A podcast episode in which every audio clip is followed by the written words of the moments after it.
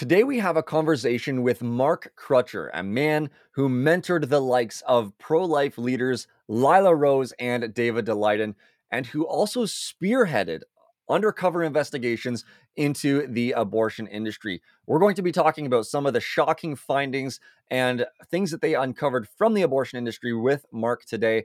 And this is an episode you're going to want to listen to because Cam, my wonderful co host, who you'll meet in just a moment, said this is the best and most interesting conversation that we have had to date.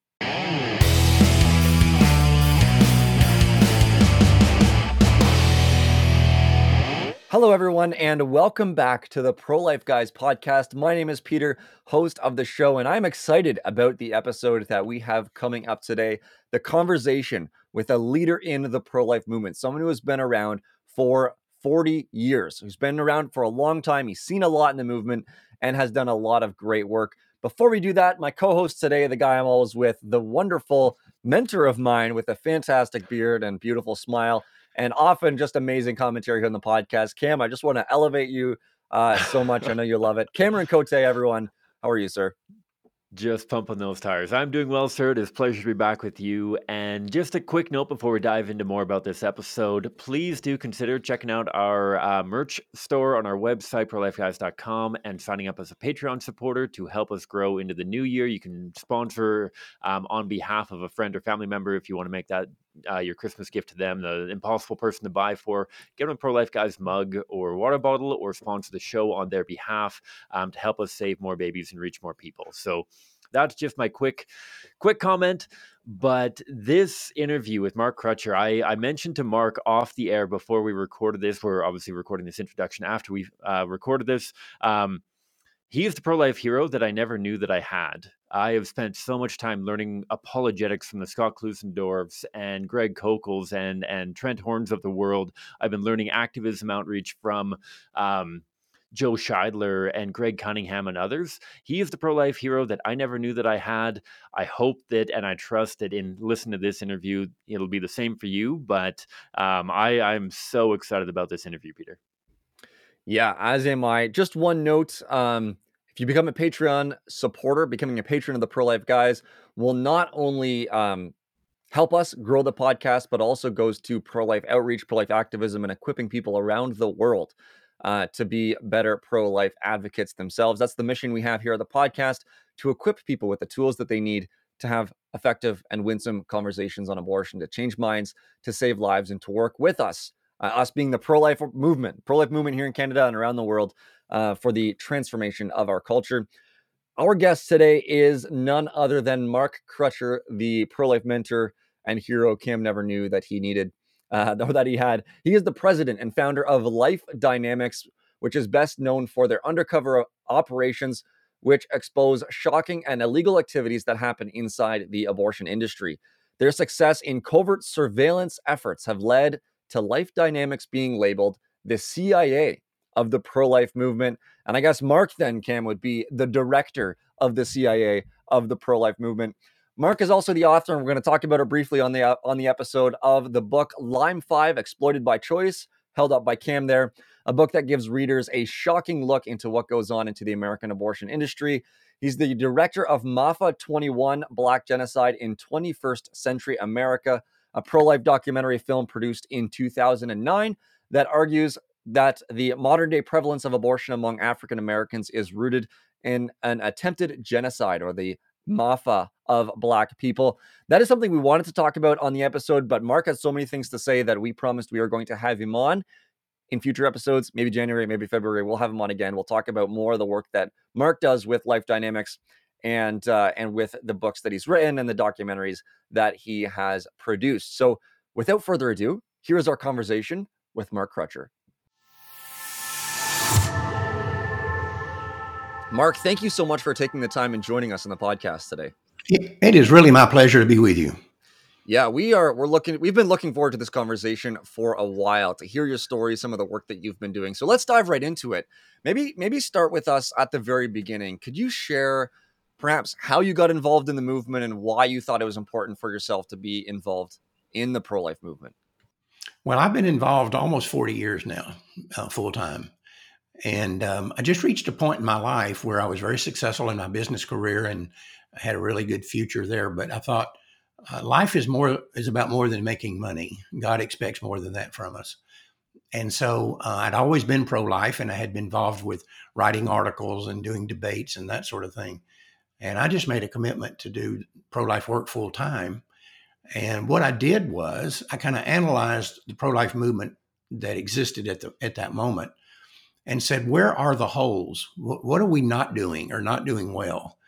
And I, I, figured that if if some other group out there was doing something and whatever they were doing and they were doing a good job of it, I wasn't going to step on those toes. I wasn't going to try to reinvent the wheel.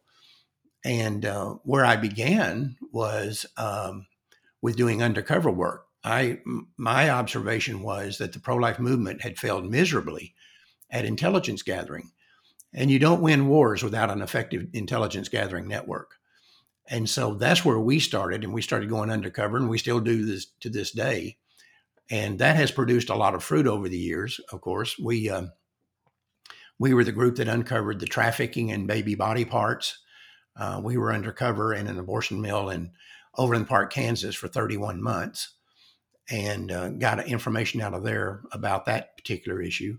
Um, we were the group that uncovered the the um, uh, fact that the National Abortion Federation and Planned Parenthood are basically operating an illegal nationwide uh, pedophile protection racket, protecting the men that rape children and who are then brought to these abortion clinics to cover up the, the statutory rape. And the abortion clinics are making no reports, which they're required by law to do in every state. And I'm sure Canada has similar uh, statutes in place. So we've had a lot of success going undercover. And my view has always been, and I've written this many times that the information that we're going to need to defeat the abortion industry is inside the abortion industry. They already know it. We've just got to go in and get it. And um, that's the principle that we we still operate on. But we've done a lot of other things, of course, other than undercover work. But that's the thing we're probably most known for. And I, I find that so interesting. I, I look forward to in in the next little bit here diving into some of these um, investigations that you've done and how they unfolded and the the outcomes that you found from them. But I I I think it's important to talk to listeners a little bit about this idea of the back end as well. I, I, I, mentioned off air to you, Mark, a little bit of how the last month prepping for this interview has been a bit of a revelation to me because I've I've thought so much about the political arm of the pro life movement trying to make abortion illegal, and the pastoral arm trying to make it um, unnecessary, and the educational arm trying to make it um, unthinkable. And yet, you guys have taken such an incredible approach of basically trying to make it impossible for Americans to get abortions by exposing the super ugly and disgusting reality of what is happening on the back end. And I'm curious about as this vision was kind of developing and as you were having conversations with others um, as you were launching the organization how did you see this becoming a bit of a leverage for the whether it's the legal arm we see what is happening now in america with with um, dobbs versus the jackson health clinic we see what is happening on state levels and whatnot talk about the role that making abortion kind of impossible has had in transforming culture well my view was that the pro life movement, in a sense, had its cart before its horse. We thought we could make abortion uh, unavailable by making it illegal. And my view was that we would never make it unavailable, um, uh, illegal until we made it unavailable. And so we, we were we we approached it from exactly the opposite position as most pro life groups did. And um, I think we see that continuing to this day. By the way, in 1992, when I started Life Dynamics, the abortion rate in America was 1.7 million a year. Um, there were 2,126 freestanding abortion clinics in America. They were extremely profitable. These pe- people were making money hand over fist. Like I said, the abortion rate was high. And when you looked at the uh, polls on abortion at that time, there was overwhelming support for the pro-choice side. I saw polls sometimes that were uh, people would 20% of them would say they were pro-life and 74% would say they were pro-choice, things like that. And my thinking was, as long as that continues, you'll never stop abortion when you have when you're doing 1.7 million of them a year. It, it's just it's too much inertia. And so we had to start doing things to attack the abortion industry, the business itself, uh, and bring that abortion rate down. And once we got it down to a certain level, then the abortion industry would have less political power and we'd be able to start actually making progress in the political arena. But it was just unreasonable to me to think that we could make abortion illegal as long as it was happening 1.7 million times a year. And the abortion industry had this enormous um, bank of money that was coming in. Now, today, we've got the abortion rate down to about 600,000 from 1.7 million.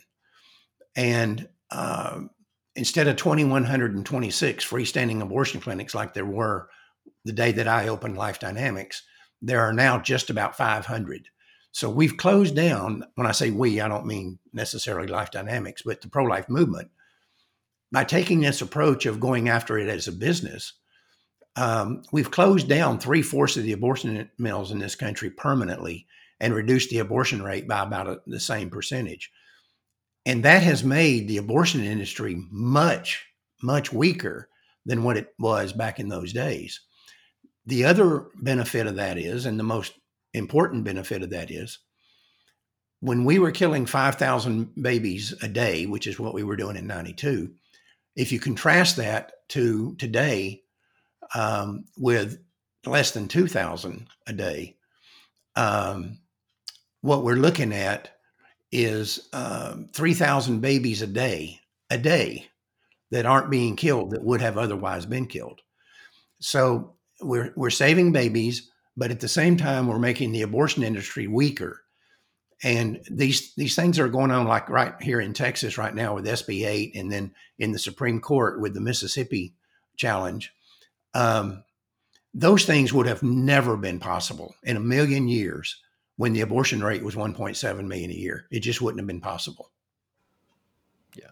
Okay. So walk us through, um, you know, starting 1992, perhaps a little bit earlier um, to today. The abortion rate's down about 3,000 uh, abortions per day. Uh, as you said, um, Life Dynamics has done the work that you do. You were involved, from what I understand, in Operation Rescue and doing some of the rescues with thousands of other Americans as well. So maybe walk us through um, how did we get to this point? What were some of the strategies utilized? How sort of boots on the grounds did uh, Life Dynamics do the work that you did um, to really bring the pro life movement? Um, you know, like you said, it's not just you. There's a, a movement, but certainly um, bring the movement to where it is today. Well, one of the things you have to understand. First off, let me correct something you said. Um, I was not part of Operation Rescue. Okay. I, I, totally supported what they did, and I worked with them a lot, but I was not in, con, directly connected with OR at all. And I still have a good relationship with them today. Troy Newman is one of my best friends in the entire pro life movement. He's the head of Operation Rescue. But um, we, and, and to some degree, we've drifted away from this over the years. And this is one of the things that Life Dynamics intends to address in the coming year. Um, we've kind of become a little bit too corporate in our approach as opposed to grassroots and, and uh, you know, bottom up uh, approach. When we were doing the bottom up approach, we were making significant progress. Um, but we have over the years become to rely too heavily on United States Congress or the United States Senate or the Supreme Court or our state legislators. The fact is, we're never going to end abortion in, in those environments until we end it in our own communities. And the vast majority of people in the United States, and I suspect this is true in, in Canada, um, they don't feel like they can really affect the Supreme Court, or they don't feel like they can affect the Congress or the Senate or their state legislature, but they can affect what they're doing in their local communities. And we are now developing a program to go back to the grassroots of the pro life movement and show people how they can focus in on that area. If you stop abortion in your community, your state legislators, your congressmen, your senators will take notice of that if you turn your community pro life. And they will then vote accordingly. We keep on getting these, these um, questions from pro lifers where they'll say, Why is it that we keep putting these people on the Supreme Court that stab us in the back once they get there? Why is it that we elect people to Congress or to our state legislators, legislatures, uh, or to the Senate, or to the presidency who then do nothing about abortion or who who change their mind, who who renege on their commitment to the pro-life movement. And the reason for that is very simple.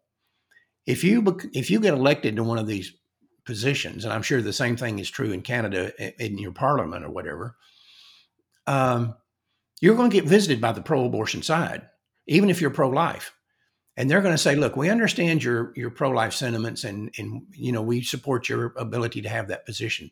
But here's what you need to understand: your district is seventy percent pro choice. Now they'll tell them that whether it's true or not, but your district is sixty or 70, 80 percent pro choice. And if you come up here and advance your religious agenda by outlawing a woman's right to choose, your district will take your job away from you. You will lose your job as a, as a elected official. And believe me, nothing frightens any elected official more than the prospect of losing their job. So this is a very effective strategy. So then the next time an abortion vote comes up, and this person will, who's always claimed to be pro-life, votes against it, and they'll come out and say things like, "Well, I'm still just as pro-life as I ever was on a personal level, but I've come to believe I don't have the right to inflect my views on on my constituents," and that's that's happened to us a million times over the years.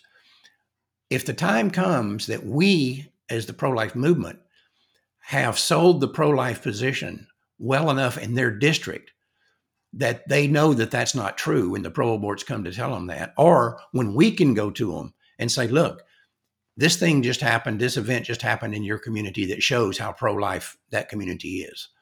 Uh, or this poll was just taken and your your district is 70% pro life, then they're not going to be afraid to vote for pro life measures. And so we've the pro life movement has got to go back to its grassroots and to its origins and fight this battle on a local level. Everybody fight it on the local level. And you know, there's an old saying um, all politics is local. Uh, and there's no place on earth where that's more true than in the pro life movement. Um, so that, that's one of the things that is the thing that that Life Dynamics is going to be focusing on this next year. We're developing a new website and some new materials, and we've got one project that I'm really excited about that um, we're not going to reveal at this point, but um, to help people to equip them to fight abortion in their community and turn their community pro-life and not have to worry about the state legislature and don't worry about the Congress and the Senate and the and the Supreme Court. I am super excited to hear about this this project as it comes out. I, I think of I, I've heard it said over and over again by political groups here in Canada that elections are won and lost not in the in the ballot box but in between election cycles whether or mm-hmm. not you're getting boots on the ground in between the elections with your nominations with your gathering information we've been piloting a project here in in Calgary where we're trying to do door knocking door by door where those super annoying pro-lifers that are um, knocking on your door and asking about abortion trying to change your mind and collecting data on this so that when pro-life action comes up, we've got this massive list and we can go into a community that is, yeah, maybe maybe it is starting out at 60% pro abortion or 70% pro abortion. And we spend four years there, change people's minds to get them to the 50 50, 60% pro life, whatever it is. And then we can go back to that politician and say, hey, we've changed this, this riding. And here's the names and numbers of all the places that you need to know. Here's the data backing up this elections are going to change not based on what happens in the two weeks leading up to an election, but what happens in the four years between them. I'm sure. Um, I, would love to go back though, Mark, a little bit with this this very well-oiled machine right now that we see at Life Life Dynamics. Anyone who isn't familiar with Life, uh, Life Dynamics, go to their website. Uh, we'll have that in the show notes. We'll talk a lot about the different websites that you've got on the go. I want to hear about the first undercover campaign that you did. I I know that now I'm sure it's it's much smoother. I, I look at what we're doing at Pro Life Guys or even at CCBR and how our operations have become far more efficient and far more streamlined now. I'm, I'm curious, what was your first undercover operation as as an organization? How did that kind of unfold? What was the idea process going into it, and what were kind of the results that you saw come out of it? Well, understand this. One of the things that uh, one of our strategies was, and I think it's been proven to be very effective, was um, when when you have an um, when an abortion takes place, there's a supply side and there's a demand side. The demand side is obviously the woman. The supply side is the abortionist. If you take either one of them out of the picture, the abortion doesn't happen and the baby survives. The pro life movement had traditionally gone after the demand side. We decided to go after the supply side against the abortion industry itself. And one of the things we wanted to do was to make it harder for the abortion industry to recruit doctors um, to get into the abortion provision pool. And we had discovered that there were pro abortion groups in the United States that had full time employees that did nothing but recruit doctors to go to work in abortion clinics. When they started losing um, physicians to work in these places, they started closing down. Um, not long ago, the oldest abortion clinic in the United States closed in, in Washington state, um, not because they didn't have customers, but because they didn't have abortionists. They couldn't get anybody to work there. And our view was that if we would heighten the stigma of abortion within the medical community alone, forget the general public, just go after the medical community, that we could reduce the numbers of people that would w- be willing to go to work in it. And one of the things we did, we did a project, uh, the very first major project that we did was one called Project Choice. And what we did was uh, first off, we knew that the abortion industry was not going to go out and tell the medical community how how horrible it was to spend your life as an abortionist. They wanted people to get into it and not find that out until it was too late for them to get out. So what we did was we set up this organization called Project Choice, a, a pro-abortion organization. We had separate. Uh, there weren't websites at that time, but we had a separate phone line. We had it was just a, a totally separate company, but we ran it.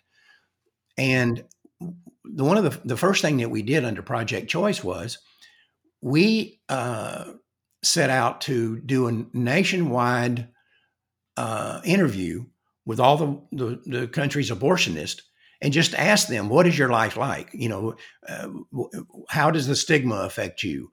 And uh, if you had it to do over again, would you do it again? And what kind of what kind of response do you get from other doctors?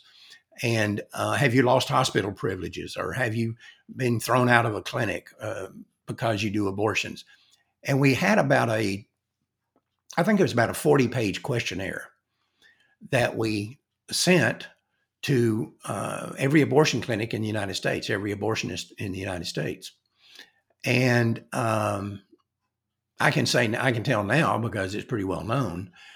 We sent this anonymously and people were to respond to this and we sent them self-addressed envelope and thanked them and we're pro-choice and we're trying to fight for your rights and we need this information so we can pass laws that will protect you and all this so we sent them this um, interview and we told them it was anonymous but we had coded each response um, with a with invisible ink that only shows up when you put infrared light to it so that when they came back we knew uh, who who had responded, and we could use that information. But um, we were getting a fairly low response rate. We were only getting about ten percent. So we lured some existing pro-choice groups, um, especially the National uh, National Coalition of Abortion Providers (NCAP) at that time, run by a guy named Ron Fitzsimmons. We befriended him and convinced him that this was very important information, that we really needed this, and we had a big funder that was going to help us get all these laws passed to protect the abortion industry. And um, we got him on board, and we got a couple of others on board. And we had them, we gave them a list of all the people that we had sent these things to and their phone numbers and asked them to start making phone calls and get them to respond. Um, normally, polls like this, you're lucky to get 15 to 20% response, which is about what we were getting. Um, because we got the help of these other pro pro abortion groups, uh, we got over 80% response to our uh, questionnaire. And it provided a lot of really valuable information, some of which we still use to this day. And this was, you know, back in 92 or 93. Um, then, then the other thing that happened was that uh, when you do undercover work, you always know you'll you'll eventually be be uncovered. So when we thought we had gotten all we were going to get out of the Project Choice survey, we exposed ourselves. We were never caught. We brought it out. We outed ourselves through a pro abort who worked at a newspaper in Kansas. And we dropped information to her that Project Choice was actually Life Dynamics and um, that they were going to do all kinds of horrible things with this information. And um, she wrote this incredible hit piece on us. We couldn't have bought that kind of advertising for a billion dollars. We weren't trying to make people like us. We were trying to make people not want to be abortionists. And everything that this survey said that these people that, about their lifestyle said, this is not something you want to do. Uh, it wound up on Nightline one night. Um, and we had done some other things that got a lot of attention like that. But the you ask about the very first one. The first one was this Project Choice survey. And the interesting thing is that if you go out and uh, talk to pro aborts about the pro life or various pro life organizations, they'll have opinions about each one of them. And when you talk to them about us, uh, you can see their jaws clench. And the very first thing they'll mention is that Project Choice survey where they lied and told us that this was anonymous and we don't know where this information went. And they had all this information on us. And we lost abortion providers over it. People saying, if this is the way the pro lifers are going to play the game, we're not interested. We're out of here. And um, so that was the very first one that we did. And, and it really spurred us on to do some of the other things that we've done over the years. That is so cool, Mark. And and I that that dovetails obviously. So I've I've got a copy, and we'll talk about your book Lime Five in in a moment here. And and I there's similar um, threads in there in chapter five where you talk about the vacant souls and responses that abortion providers have offered, not only in anonymous polls like this, but even in in very um, high profile newspapers and, and articles and whatnot. Before we dive into the next kind of serious idea, um, undercover one that you did, I, would love to to get your kind of explanation, thought process, and some of the outcomes from one that I find incredibly cathartic, and and it's your bottom feeders um, project that you did, developing a bit of a joke comic series that was sent out to abortion providers. And I, I'm sure that this was a similar kind of time range around this anonymous survey. Could you tell us a little bit about bottom feeders, the the rationale of what went into that, and some of the outcomes, and and possibly possibly as well in, in light of all of the darkness that you guys have have uncovered do you guys find this a little bit cathartic to be able to develop all of these jokes regarding abortion providers tell us a little bit about bottom feeders what we wanted to do again this was a, a project and it did come out about the same time as project choice a little bit later but uh, roughly, roughly the same time it's another effort to discourage practitioners, doctors, from going into the practice of abortion. And what we did is we didn't actually write any of those jokes. We took jokes that were directed at uh, lawyers. There, most of them are lawyer jokes, or dumb blonde jokes, or there, there's all kinds of groups that are attacked. And we just took jokes that were directed at them and changed them over to abortionist jokes. And what we were doing at, at that time, there was a big push in medical schools to recruit uh, med students to um, get into the abortion provision pool after they got out of med school. Um, so we, what we did is we bought a mailing list of every medical student school student in the country. There were 66,000 of them at the time. We bought 33,000. We bought one half of all the medical students in the country. And we had this joke book created. It's just a little comic book, basically in which it was illustrated and it was it was pretty pretty rough in some places and um, we sent one to one half of all the medical students in the united states 33000 and we only sent to half of them because we wanted that half to be telling the jokes to the other half. So there was a strategy involved in why we didn't send them to every student. But um, this thing went absolutely ballistic when the, when this thing hit. The pro aborts just lost it over this because they understood that if we could make, if we could reinforce the idea that people who do abortions are the bottom feeders, if you will, of the medical community, then fewer people would want to do it. Nobody wants to go into something where they're dis- disrespected and laughed at and the butt of, of pretty crude jokes and uh, have this kind of image. And especially in the medical community, nobody wants that. It's the most image conscious community you'll ever see. So they don't want to be a part of that. So that was our thinking. And what's interesting was I think one of the one of the greatest things that happened in that um, Ted Koppel did three shows, three consecutive nights on our bottom feeder mailing. And what they did is they went out to all these medical schools and they assembled panels of these students that had gotten the bottom feeder joke book and they told some of them and you know made a big deal out of how crude they were and nasty they were which they never said that when they were about lawyers. It's only about abortionists that you make these these that you have these problems. But anyway um, in one of the panels that they did one one of the three nights that they did this and of course we couldn't have bought that kind of publicity for a trillion dollars. It was it was doing exactly what we wanted to do and they were too stupid to recognize that they were actually reinforcing bottom feeder by doing the shows on bottom feeder. Because um, doctors are sitting home watching that saying yeah these pro-lifers are nuts but i don't want to be a part of that. I don't want to be the one they're making jokes about. But anyway they in one of these panels um, there was a, a woman that a girl that spoke up. She was a, a senior in uh, she was very close to graduating and being going into residency or whatever. And she says i'm extremely pro-choice but she said i'm going to tell you right now i'm not going to do abortions I, I don't want to be the butt of this you know this sort of thing and they think they're hurting us they think well life dynamics surely wants to have a good a good reputation out in the public we didn't care about that we had a we were trying to accomplish a mission and it's amazing what you can do if you don't care what people think about you.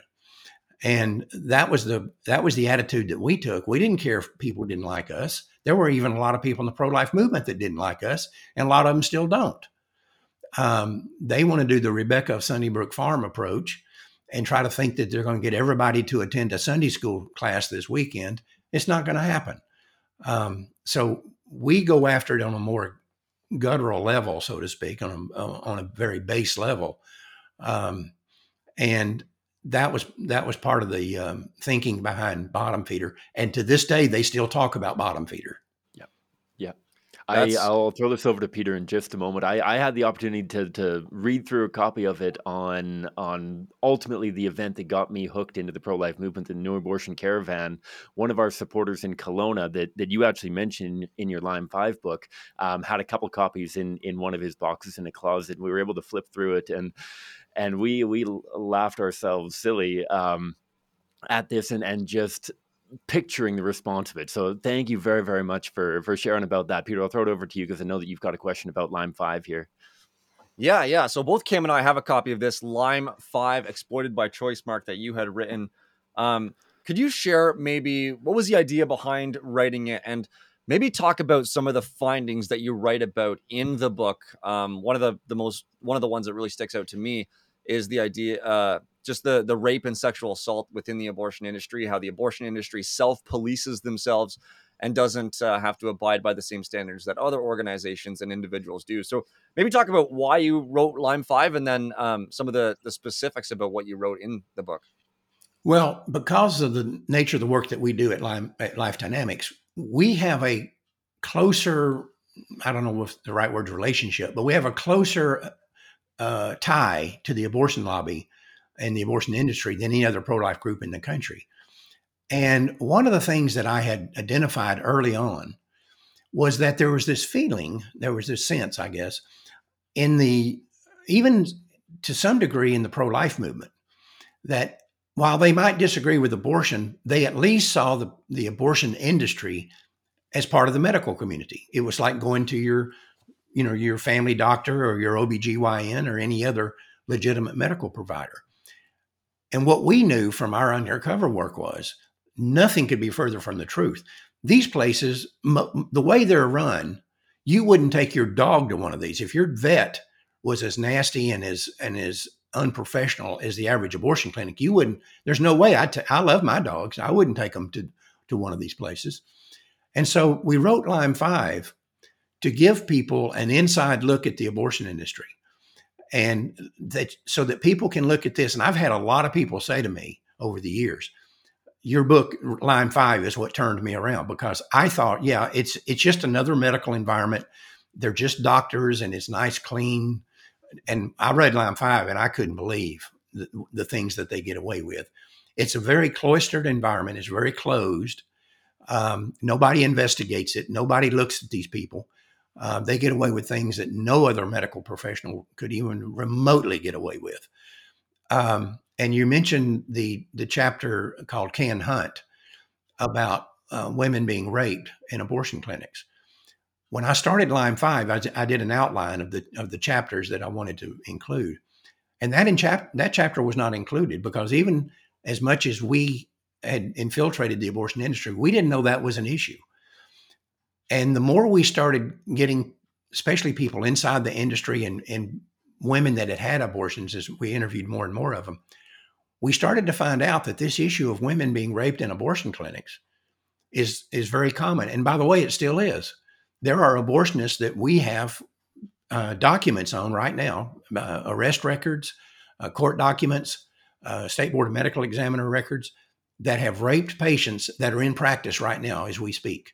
Uh, we did a follow up on this just a couple of years ago as part of the when this Me Too movement came along, and of course they were not interested in this, uh, in women being raped in abortion clinics, but um, we started looking at this and found out that it was it was pretty common, very common as a matter of fact, and um, so we started looking at the reasons why this would be true. Why would it be more likely for a for a woman to be raped in an abortion clinic than say in a regular GP's office or a gynecologist office or whatever? The first answer to that is you're dealing with a different type of practitioner. You're not dealing with the cream of the crop when you're dealing with people that work in abortion clinics. Um, the second thing is you just have to look at the at the logistics here. You're dealing with a situation where you have they're all young females they have to be of childbearing age or they wouldn't be pregnant and having abortions. So you're dealing with at least relatively young females, some of them very young. They're in a place where they can't tell any, there's people in their lives that they don't want to know where they are. Um, they, so you, you got to remember that if, if you look at the reasons women have abortions and, and the things that they're looking for, a lot of them will say, I had my abortion to keep uh, my my life private. It was a privacy thing. I didn't want people to know I was pregnant. If they're a very young girl, they might say, I didn't want my parents to know that I was sexually active. I sure don't want them to know I got pregnant, and I sure don't want them to know I had an abortion. So, secrecy is a major factor in the abortion industry. Well, these abortionists know that.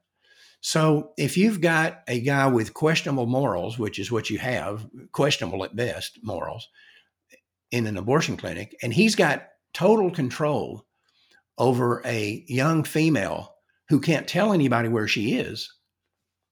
Just do the math. And so we started seeing more and more examples of this, and we found, like I say, court documents and and uh, medical examiner reports and uh, licensing bureaus taking away these guys' licenses because they're raping these women, and um, we found out that this was relatively common. And uh, I'll give you a uh, a good example of this, one of the people that we were going after was a guy named Brian Finkel in Arizona. And I use him as an example because he was so high profile. He was the darling of the pro choice community in Arizona. He did 20% of all the abortions in that state over a 20 year period of time. So one out of five abortions for 20 years were done by Brian Finkel. And we had interviewed several of his patients on malpractice cases that we supported and found out that he was raping them. He was sexually assaulting or raping them. We could never get the Maricopa County, uh, which is where Phoenix is, sheriff's department or district attorney's office to do anything about it because there's always a he said, she said thing. Until um, just a few years ago, uh, a woman came forward and uh, told how she had been sexually assaulted by Finkel when she was having an abortion. Some of his employees, by this point, had had enough. They had been covering up for him, and some of them admitted they had been covering up for him. And when this woman came forward, they came forward too and said, "Yes, we've seen this. We've we've covered up for him. Uh, we've seen this happening for years."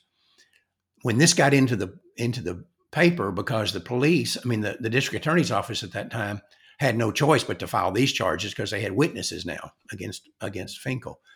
When that got into the paper, within a, within less than two weeks, 106 more women came forward and said that they had been raped or sexually assaulted by Finkel when they were having their abortions with him. We worked because we had a lot of information on this subject. We worked with the Phoenix Police Department and the Maricopa County District Attorney's Office. And I had somebody from the sex crimes unit there tell me that they had 106 complaints, um, and they actually filed 94 of them, but they had 106 complaints.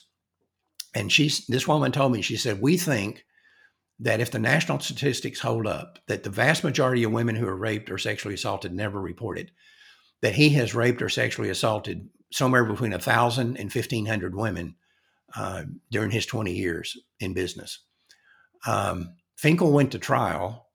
He pled not guilty. They filed on him on 94. He actually, actually went to trial on 36 of them. They held out some of them to refile in case they lost on the first group. Um, he got 34 and a half years. He's still in prison to this day. And um, he is kind of the poster child for these abortionists that rape their patients. But he's not the only one. There's a bunch of them out there. And like I said, we we did a follow up on this just a couple of years ago, and we're able to identify some some guys that um, uh, have either been convicted of this or lost their licenses in one state and then moved to another state uh, over the issue of sexually assaulting patients um, and they're still in business to this day. And the people that hire them, whether it's Planned Parenthood or some other independent abortion mill, they know what they've done and they know who they are. They just don't care. And the problem they have is if they have an abortionist and they only have one because there's so few abortionists in the country now, if their abortion clinic is operating with one abortionist and he's raping patients and they fire him, they might not be able to find somebody else. They might have to close because of that, and they're not going to do it. So they'll look the other way. Yeah, just insane. And and thankfully the um, Finster that that you mentioned, thankfully he is in prison. I hope that he never sees the sunlight again, um, and and hopefully that happens for many more. And I just before Peter dives into kind of the response from this book and from some of the studies that you published, one thing that I, I know that you mentioned in the book, but I, I want to get out on the air as well. You you chronicle dozens of different cases in each of the chapters in your book, whether you're looking at sexual assault within abortion facilities, whether you're tackling um, um, minors having abortions or, or victims of statutory rape who are being covered up by Planned Parenthood. And yet, the quote unquote bad apples argument that I'm sure many pro abortion people would have levied against you of this idea of, sure, you found a couple bad apples that are operating within hundreds of pristine clinics. What is your go to response? How do you show that this isn't just a few bad apples, but like you said, um, something that is rampant throughout the abortion industry? Well, that's that's all you can say is look, we documented everything in Lime five, whether you're talking about the sexual assaults or the women that are killed or the women that are put in nursing homes or whatever the situation was. We fully documented uh, with with secular sites. We never used any pro life sites to document anything in Lime five. It was always medical examiner reports or, or um, um, newspaper reports or um, police police uh, reports or uh, police complaints, attorney general reports, whatever. Everything was documented uh, in a, from a secular site. And the question then becomes if somebody says, well, these are the bad apples, I always ask, okay, what are you doing to get rid of the bad apples? What if they, what if this just, you're lying when you say these are just the bad apples? This is the common thing. But Let's say for a moment that you're not lying and these are just the bad apples. What are you doing? Because every time, and I mean this literally, every single time legislation is proposed in a state to, to apply the same standards to abortion clinics that apply to everybody else and to abortionists and to investigate them like you would investigate them if they were just OBGYNs or GPs. Every time that legislation is proposed, the abortion industry brings out the big guns to fight it because they know good and well the, the few abortion clinics that are left in this country, the 500 or so out of the 2,200 that existed in 92, out of that 500, 400 of them would be closed if this was investigated and if they were forced to live by the standards they think everybody else should live by. So um, it's not just the rare occurrence. And let, let me give you a good example of this we've got uh, a website uh, on violence in the abortion industry because one of the things that's being hidden about this, and we touched on on Lime Five, and then we re we we re, did another survey about it and another study about it years later. And you can go on our website, Undercover Violence in the Pro Life Movement. I mean, in the in the abortion industry, and it's about women who are killed, are are beaten because they refuse to have abortions. And this is extremely common. And even the abortion industry has at times come out and admitted that the that the majority of the women that they see are being forced to have abortions against their will. We did a study in which we didn't look at just women who were beat up. There was too many of them, or put in a nursing home. Um, we only looked at women who were killed. And with our small resources here, and with the small amount of money that we put into the project, we got about we have about hundred documented cases that are on that website where you can go read about women who were killed because they refused to have abortions. Now, if you start debating with the pro aborts, at some point you'll come up against the argument, well, how violent the pro life movement is. You shot abortionists. Well, first off, it's been years since that's happened. There's been a total since in in uh, all the year, almost 50 years that this battle's been going on. The total number of abortions that have been shot in the United States is eight total. And that's they're not all abortions, some of them are abortion clinic employees. Eight is the total number. If that is such an obscenity that it that it led to congressional hearings, which it did over the issue of pro-life violence, and it led to during the Clinton administration, they put federal marshals at abortion clinics because over a period of 50 years, eight people were killed. Well, what about the hundreds of women that are getting raped every year by these abortion mills? Does no why do these men and, and by the way, most of the people that are have been killed by abortionists, I mean killed because they're abortionists are men. Every one of them has been, as a matter of fact. Why does their life count, but the lives of these women don't count? I want someone to answer that question for me. If if we're gonna if we're just gonna look at the numbers and you're gonna say these are the bad actors, why don't you say that about the pro life movement? But you don't. You'll say that we're all violent and we're all calling for uh, insurrection and overthrow of the abortion industry by force and killing people and all this nonsense. Nothing could be further from the truth. However, it is true that there is not a business in America in which a woman is can, is likely to go into in which she is more likely to be raped than an abortion clinic. I mean, there's not another business that has this kind of track record. And yet, the people who claim to be so pro woman um, and so outraged by the attacks on choice, so to speak, um, are, are really silent about these particular issues. Yeah, this is this is astounding, and I do want to encourage people to pick up your book Lime Five um, to read more about this because there there's a lot that you write about um, in terms of the investigations and and the things that you uncovered. Now, you talked about how the abortion industry responds to this. They pull out their big guns, their top lawyers, the big money to try and fight every sort of claim and make sure that they can continue on un, uninterrupted day by day without the sort of uh, um, annoying interruption of, of pro lifers knocking at their doors.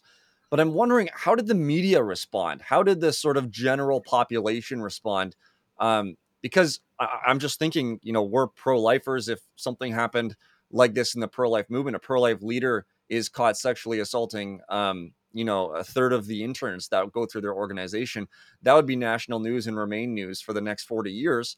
And it would be the stereotype that would never leave pro lifers. But how did the media respond? How did the general public respond to some of these findings that you uncovered? Well, you're right. If if and I've made this point before, uh, there are 3,000, over 3,000 crisis pregnancy centers in America. If there was a, a charge of one male that works at one of those places raping one of the women that go there, it would be evening news for weeks. And there would be congressional investigations. There would be shutdowns of these of these places. They would be um, ostracized in the public. The, the the media would go nuts over it. It happens in abortion clinics, and nobody cares. But you're you're making a mistake here you're saying this is how the abortion industry responds, but how does the media respond? You're separating them out. They're not separate. That's one entity. uh, if there's one thing that the pro life movement should have figured out by now, is that our enemies are not just the people that work at Planned Parenthood or National Abortion Federation. They're people that work at the New York Times and at the Washington Post and uh, all the various pro abortion magazines. And we're seeing this quite clearly in this battle over the, the SB 8 here in Texas. Um, the media has gone berserk. I don't know how much y'all have followed that. Um, it's in a different country and even in a different state and even in a different country. But um, it's a big deal here in the United States, and it's a particularly a big deal here in Texas. And um, the media has gone nuts over this, and they have brought out the big guns uh, in defending the abortion lobby. Um, so don't make the mistake of of treating them as separate entities because they're not. That's one and the same. Yeah, and and I, I love the way that you put that, that. That arguably, and I've heard it said on many occasions, that the media is just the advertising arm of the abortion industry. That, that the abortion industry is never going to have to pay a dime for advertising efforts because the media is going to do that for them, um, regardless of whether it's subtle undertones or whether it's explicit support. We see what's happening in Ireland, um, and, and especially around the referendums and, and expansion of abortion there, and how the the the media is literally in bed with many of the people in the abortion industry, if not metaphorically in bed with them as well. And so I think it makes sense that that as the the godless left, as I know that you you have have coined on on many occasions. I mean, abortion is is ultimately their sacred calf when it comes to there's nothing that they will do that will undercut abortion in any way. And and yet with that, you would think that they would get smarter and smarter as they went, as they were having these undercover stings. Like it, it seems reading through the different reports that you have done year over year over year, you think that the the, the abortion movement would at, at least tried to clean up their act. They know that they're under the microscope. They know that people are, are doing stuff. And yet you guys come out with reports constantly. And Sting Operations, David Daleiden and other groups are coming out with these just insane reports about what is happening in the abortion industry. And yet, it from an outsider's perspective, it looks like they're just brazenly saying we can do literally whatever we want and get away with it because we have the protection of the media, because we have the protection of the government. Is that the way that you see it? And how do we bring an end to that? How do we get it so that they are scared of of it? And and not a matter of, I mean, hygienic abortions are not any better than unhygienic abortions because abortion kills an innocent human being. And so it's not whether abortion isn't bad because an abortion clinic does it poorly. Abortion's bad because it kills a human. But where do you see the breaking point for Americans and, and arguably people around the world when it comes to finally throwing the abortion industry under the bus and saying this is no longer someone that I can defend? Well, we, we are seeing that that trend start to take hold already. That's what's happening. And I think it's because the pro life movement has done a good job of heightening the stigma on abortion. Um, I would argue that the stigma of abortion is greater today than it was 50 years ago. Because 50 years ago, it wasn't an issue. Nobody was talking about it. There was not sonogram pictures of unborn children. And so there was a certain level of stigma attached to abortion but because of all the, the things that have gone on over the last 50 years, I think the stigma is higher. And that's where the media comes in. I don't see the media as an advertising organ uh, of the abortion industry as much as I do damage control. That's their role in the abortion industry is damage control. And anytime the abortion industry gets in trouble, uh, these people uh, go into high gear in in uh, covering it up and, and doing damage control for them. And again, you're seeing that right now with the stuff here in Texas and with the Mississippi law and so forth. Um, they are doing damage control for the abortion industry like I've never seen in my life. They have really ratcheted it up, and I think it's because they know they know two things. They know they're losing, and they're very close to believing that that. And you can kind of hear some resignation in their voices of the of the things that I've heard the last couple of days uh, over the Supreme Court uh, questioning uh, regarding the Mississippi case. Um, some of them, I think, have have resigned themselves to the fact that it's not going to go their way, and um, so um, now one of the things I think that's interesting. I really haven't we haven't done a study on this or re- report on it, but just have some anecdotal um, evidence that this may be a case. Let's just say that the US Supreme Court came out with a ruling that the unborn child was a person. They don't send it back to the states, which is what I think is probably they're going to do. But they say the unborn child is a person for purposes of the Constitution. Therefore, no state can make abortion legal. And so, effectively, once this goes into into practice, uh, the abortion issue is over here in, in the United States. The can, Canada and Mexico are going to set up cottage industries in abortion. And I would not be a bit surprised if you could do, and, and this is one of the places I would, if I were going to study this, that I would start. Look at land that's owned near the American uh, border in Canada and in Mexico. See who owns that land and see if somebody like uh, George Soros or Ted Turner hasn't bought up spot patches of land there. Because one of the things that's interesting, uh, you know, Canada had legalized abortion uh, years ago, but Mexico had not. And I had a woman call me uh, one time that had doing, done some Spanish translations for us on some of our materials. And she said that she was she lived in Mexico City. And she says it's real interesting. We all of a sudden have this big push in Mexico to legalize abortion. This was four or five years ago that she called me. And now they have some of these places in Mexico have legalized abortion. And she says, when I go into the legislature, what's really interesting is I walk down the halls or I go to these meetings or I go to the hearings, and they're dominated by people from the United States.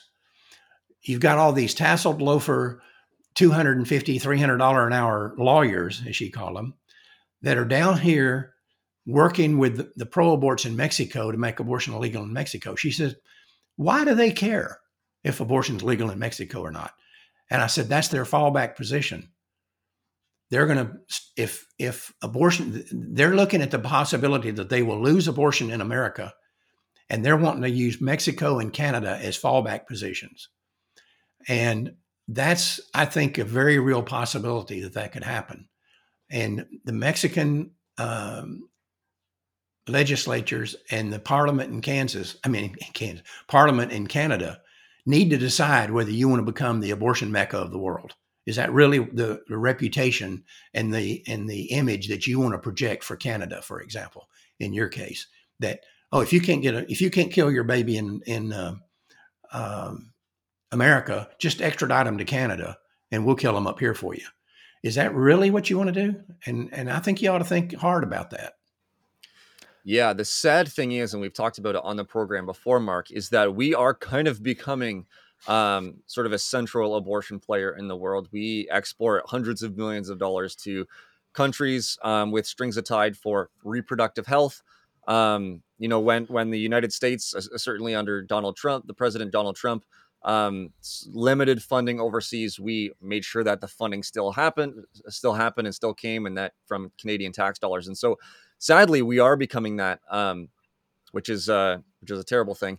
I do wonder, though, Mark, as we slowly start to wrap this up, one of the things we also like to do on the podcast is give people the tools that they need and the mindset that's necessary to be effective in the fight against abortion, whether that's in Canada, the United States, or elsewhere around the world. So I'm wondering, you've been in the movement for 40 years. You've seen a lot take place. You you were in the movement when there were roughly 5,000 abortions happening in the United States. That number's gone way down. You've seen the work of effective organizations like Life Dynamics, which you're a part of, and you've seen work of ineffective organizations as well. So I'm wondering, um, from your vantage point, from your from your perspective, where does the pro life movement go from here? What sort of message do you have for pro lifers today, especially someone like me? I've been in the movement for six or seven years now. There are people who are joining every single year um, for the very first time. So, what sort of message do you have for where the movement should be going?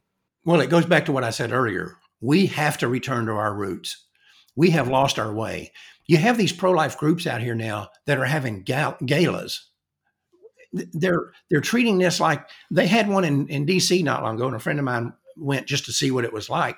He said it looked like the Academy Awards, and you had cars pulling up out in front and red carpets and people getting out and walking in. Um, this is not time for a victory lap. Um, we haven't won You know, Churchill said something in World War II about uh, something that happened in, in the war. And he said, uh, Don't suppose that this is the beginning of the end. It may be the end of the beginning, but it's not the beginning of the end. That's where we are. And this is not the time to, to let up. It's the time to go for the kill. You know, if you're if you're a boxer and you hit your opponent and his knees buckle, you don't back off. That's when you move in. And that's we've got the abortion industry's knees buckling right now. We need to move in. And when I said that we're going to Life Dynamics is going to focus in this year on getting us back to our roots and telling people to to worry about abortion in their local community. Don't be worrying about it in DC or wherever. In your case, don't be worrying worrying about it in in Parliament. Um, worry about it where you live. But one of the things we've got to do, I don't know if you've ever, you said you you're interested in apologetics. I don't know if you've ever noticed this or not, but when you talk about pro life apologetics, it's always here's how you respond when the pro aborts say X. Here's what you should say. Here's the proper response. That's fine, and we need to do that. And I and I have written books about that. But what's more important is that we turn this around and we go on the attack. And we don't just sit back and wait for them to attack us and then we have this perfect answer for it. And then we just sit back and wait for the next attack to come. We need to turn around and go on the assault and make them answer some questions. And that's part of what we're doing right now. We're developing what we call questions that kill. I want to hear you hold, hold the abortion industry's feet to the fire on this issue. Ask them this question and make them answer it. And, you know, they've been given a free ride for the last 50 years. We've never really done that. But that's one of the main thrust of this new uh, approach that we're going to be taking is that we're going to go on the attack. This is the time our our enemy's knees have are buckling. We need to go for the knockout punch, and that does not come from playing defense. It comes from being on the attack. Read George, read, read George Patton read about George Patton and the things that he said during World War II, and that will tell you the the theme that the pro life movement needs to follow. Yeah, one of the things that came to mind, Mark, was uh, I think it was a quote by King Ahab um, in the Old Testament. I think it was him. Uh, someone can fact check me if it's not. But the the the old saying, uh, "Let not he who puts his armor on rejoice um, as he who takes it off," or or you know, um, sort of have this excitement as he who takes his armor off. And I I think about the galas, and I think you know we have some of those things here in Canada as well. And I'm not going to knock the the March for Life. I think there's tremendous value in the March for Life. Uh, especially if it brings people into the movement who are willing to join the movement full time or even on a part time basis, but really for the long haul of seeing abortion ended in their communities and their neighborhoods. But I remember a time when there was a rally in Ottawa uh, which is our capital where the March for Life was. And everyone was cheering at the speaker. And our colleague, our former colleague Stephanie Gray, stood up and said uh, something along the lines of, "This is no time to rejoice. This is a funeral." Um, and that's right. that's really an important perspective that we need to have as the pro-life movement. That yes, there's there are wins in in many places. There are losses we could say in many places as well, depending on what nation we're talking about. But the the message is we're still in the midst of a battle, and so the time for rejoicing and uh, you know, and and and sort of hanging our our, our armor up and just waiting for the next attack. Um, that time is not now. Cam, I know you had one more thought as well before you we wanted to wrap this up. So take it away, sir. Just, uh, I, I, was just gonna. We were just scratching the surface for those who are tuning in. Uh, Mark, we're gonna have you back on the program for at least another episode. We haven't even touched on Twenty One. We haven't touched on Life Talks and Unity in the Pro Life Movement or any of these other incredible things that you have spearheaded.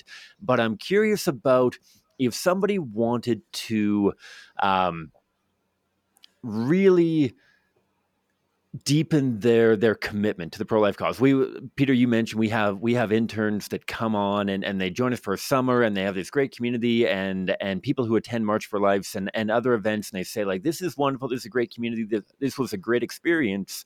Um, have I done enough? I, I, feel like I've checked off that pro life box and I can move on with my life and whatnot.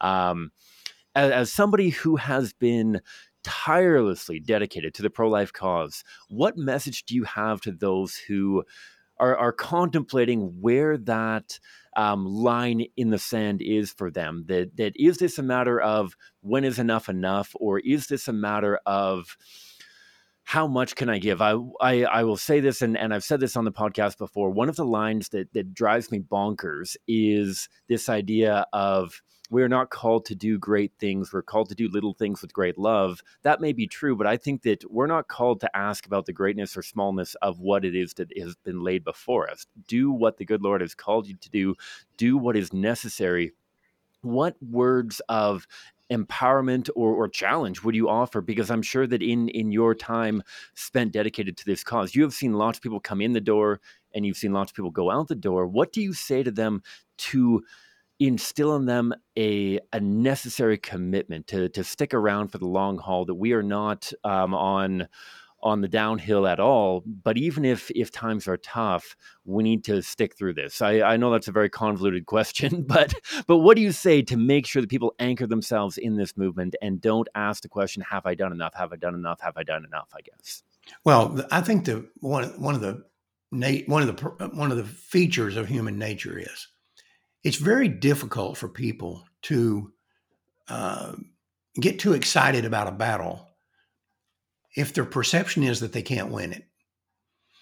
And very often I see people come into the pro life movement who are kind of on fire. They have fire in their belly and they're ready to go.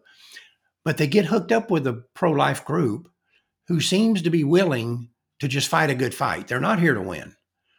Um, and uh, so they burn out quick quickly, you know, and their attitude becomes I'm not going to either financially support or um, get too involved with the group uh, in perpetuity. I'm, I'm not interested in doing this for the rest of my life. Um, I want to get involved with the group that's here to win. And so I always tell people, and I don't want it to sound self serving, like only support life dynamics, because I'm certainly not saying that. But what I tell everybody is um, before you support a group or get involved with a pro life group, find out what their plan to win is. If they don't have one, move on, go somewhere else.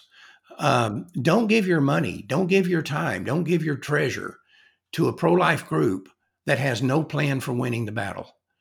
Um, and you know, you say, well, winning isn't everything. Let me tell you something. If it were you that were about to be ripped to shreds, you'd think winning was everything. I guarantee you. Um, so don't apply that standard to the unborn child. We, we apply all kinds of standards to the unborn child that we would never apply to a three year old. And yet we come out here and say that morally a three year old and an unborn child are the, are the same and have the same right to life. Well, if they do, then let's act like it. What would we do if they were going into daycare centers and chopping up babies in there? What would we do? And would we support an organization that said, oh, that's horrible? Um, but we're going to have this big gala at the end of the year, or we're going to have a big fundraiser, fundraising march, or whatever at the end of the year. Um, so come join us for that. And by the way, we've been having this same march for the last 40 years. Uh, so you can make a sign for it and you can use that same sign until your grandkids are carrying that same sign. Um, if, you, if you're not here to win, please go home. Um, I would rather be in, in the fight with with 50 people that are here to win than with 500 or 5,000 that are just here to put up a good fight because they're just in the way. So just support the organizations that if if you call an organization and say what's your plan to win and they can't tell you, they stammer around, they can't send you a book or send you a pamphlet or you know a smoke signal or something that tells you what their plan to win is, um, move on, find somebody else. Mark, one last thing you are the president of Life Dynamics and the mm-hmm. founder mm-hmm. as well. You wrote Lime 5, Exploited by Choice. Where can we find Life Dynamics? What's the best way? What's the best way to find the book? lifedynamics.com um, and we've got a bunch of websites and and if, but if you go to lifedynamics.com or prolifeamerica.com either one of those two websites will take you to all the other websites and i think you'll you'll find a lot of information there that you might not get at, at other pro-life organizations Perfect. Thank you, sir. I want to encourage our listeners to do that. We will put the links to uh, Life Dynamics in the book in our show notes as well. So you can just scroll down, go to the show notes, click it, and uh, and and look at what Life Dynamics and Mark Crutcher is doing. Mark, thank you so much for taking the time and joining us on the podcast. Thank you for having me, and call again sometime. Will do, sir. Will do. That is Mark Crutcher, the president and founder of Life Dynamics. Cam, that was a, a, phenomenal conversation. There was so much that I learned that I didn't know about the pro life movement. These episodes are great because you learn some of the history of the pro life movement that you weren't aware of prior to this. I, you know, we're relatively new in the movement in comparison to the the heroes like Mark Crutcher. I think one of the things that I take away, and I, I was I was going to mention it during the episode, but I forgot with Mark to see what his reaction would be. Um, but it's something that we talk about in some of our strategy presentations um, when we're talking to people and trying to show them the importance of using abortion victim photography in our strategy to end abortion. And that is that um, a lot of people they'll have this sort of pushback on the strategy and say it's a terrible marketing strategy. And and and uh, Mark talked about this a little bit as well. That we're not out there for a marketing strategy. We're not there to get people to buy our product or to like us as an organization. We're here for social reform, and that is doing the most effective thing, whether people like us or not but the most effective thing to turn people off of abortion. And so that's something that, man, Mark has done. Um, he he's he's shown that he's done with the the undercover investigations, the training he's provided, and so many of the other things. What are your you know, maybe a takeaway or two that you have from this episode, sir? I mean, first of all, we're gonna have him back on the show uh, because I I got about fifty other questions that I would have loved to ask him during this episode. The one thing that really stands out is Mark's laser focus on preborn babies that uh, the number of people that I've spoken to who have this perception of the debate hasn't changed for 30 years, we're no further ahead, we're no further behind, that sort of thing. The the words that we're saying are still so similar. Has anything changed? Mark's laser focus on preborn babies as not only his motivation, but the analysis of the effectiveness of his work, as he mentioned throughout the episode. Um, the the prevalence of abortion facilities across the nation that it's been cut to 25% of what it was uh, 30 years ago that um, the the volume of abortions has decreased by 60% sort of thing like it's absolutely incredible and so, for people to naively think or accept the mainstream media's narrative of nothing is changing and nothing will ever change, Mark has been at the heart of change in America. And I think that this is the critical approach that, that everyone in the pro life movement needs to be making when it comes to how are we going to actually affect change? What what we're doing is it affecting change? He he had that great statement towards the end there about groups with winning strategies and being more intentional about tracking the outcomes of our projects. If if we're in this and and I talk to my colleague Kyle about this all the time, or our colleague Kyle, who who runs the show um, out in Manitoba, and and he has this great line about how pro life outreach, pro life anything is going to be anxiety inducing. Why not get the best out of that? If you're going to get stressed out doing pro life work anyways, why not do the most effective thing that you could? And you gauge that by gauging the success of the movement. The success isn't what the mainstream media says about you. It's not how many people are on your mailing list. It's not anything like that. It's how many babies are getting saved. Um, obviously, there are some. Um, there are some movements that that take a long time, or, or plans or projects to come to fruition take a long time. But um, it, it's something that we actually need to be aware of and be tracking so that year over year we know that we're getting closer to our goal um, as we go. So th- that's what stood out to me. Yeah, key thing though uh, is keeping the preborn children at the center of what we do. Not, uh, I remember when the Hush documentary came out, as important as it was, people, some people were arguing that this was this was the thing, this was the thing that was going to change people's minds on abortion um, and that uh, lasted for about 45 minutes. But yeah, keeping hmm. the focus on preborn children, something Mark has done, something we tried to do on the podcast as well, and with our work at CCBR. Cam, we have a lot more to talk about in this, and, and we have a lot more questions for Mark. A lot more of a conversation is going to be had with Mark. That's our promise. That's our commitment to you. The good Lord willing, obviously, uh, um, you know, something terrible happens that won't happen. But uh, if all things go well, we'll have Mark back on. He agreed to it as well. So Thank you so much for tuning in. Just a reminder to everyone that we are on Patreon. You can support the Pro Life Guys podcast. Help us to create good content, to market the content, and to reach more and more people around the world. We have a good audience in Canada, a good audience in the United States, um, a, relatively good audience in uh, certain parts of Europe, and then scattered throughout the world as well. But our goal, our mission is to equip people with the tools that they need to have effective and winsome conversations about abortion and not just conversations but really just to do effective work in the movement because yeah, like Cam, if we're gonna be here, uh, you know, if we're gonna be in the movement, um, it would suck to to be in the movement for 40 years and look back and think, you know, what sort of change, what sort of, you know, did anyone's mind change? Did anything really happen at all? Um, but we want to to to be the most effective, to be the best, to keep preborn children at the center of our conversations and our work, and to work to the towards the transformation of our culture. Cam, I love giving you one last thing to say. Please take it away, sir. Rapid. Last thing I'll uh, I will say a big shout out to the the five or six people who were part of my stuck book study um, that just finished up. We did a five part book study. We had some incredible folks be a part of it, um, walking through Justina Van Manen's book Stuck, complete guide to um, answering tough questions about abortion. Uh, we're going to be doing another round of that in the new year, probably sometime in February. We'll kick that off, so stay tuned for that.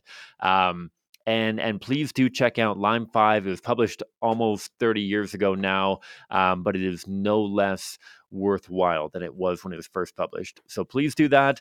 Thank you for tuning in. It, it's uh, an honor as always, a blessing as always to um, have you as a part of this show. We appreciate your engagement your involvement, and and we look forward to tuning in the next episode um, because we've got some other exciting guests coming down the tube again too.